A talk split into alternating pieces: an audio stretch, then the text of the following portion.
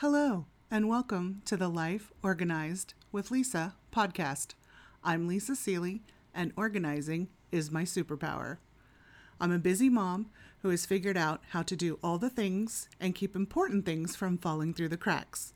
And I'm here to give you tips, tricks, and practical advice about how to organize your entire life. You can find my website at www.lisasealey.com. That's L I S A S E A L E Y dot com. When you think of being productive, what is the first thing that comes to mind? In business, completing the tasks required to achieve specific sales goals, gain more subscribers or followers, or become the next innovator within your industry are a few examples of being productive. In your personal life, following a daily or weekly budget for a big purchase, paying bills on time or setting up autopay, or following a healthy exercise and diet routine would be considered productive things to do.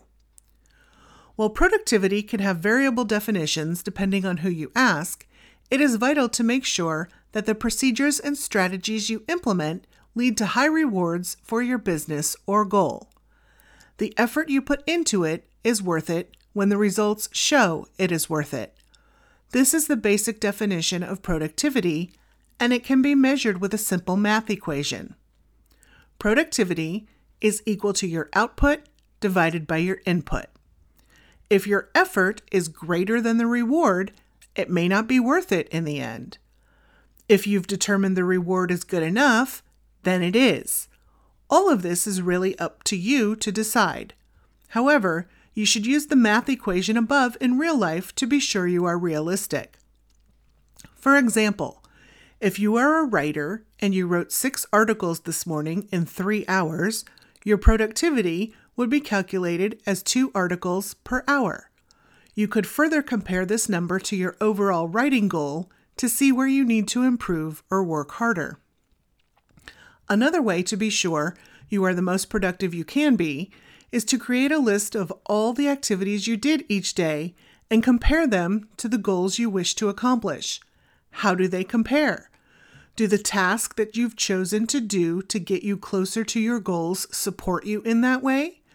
Don't be too shocked if many of the tasks you do end up getting you nowhere. It is easy to equate being busy to being productive but they are not the same thing.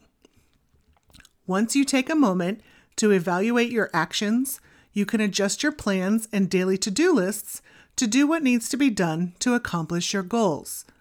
Starting each day with a primary goal and to do list, implementing proper time management strategies, and taking advantage of tools and technology are a few tips to improve your productivity throughout the day. Remember, if you want to run a successful business or achieve any goal, improving your productivity is a must. Before I go, this is your final reminder that the 30 day Positive Daily Habits Challenge is starting on March 1st. Go to lisasealey.com forward slash habits to sign up. That's it for this week. Thanks for listening. Until next time.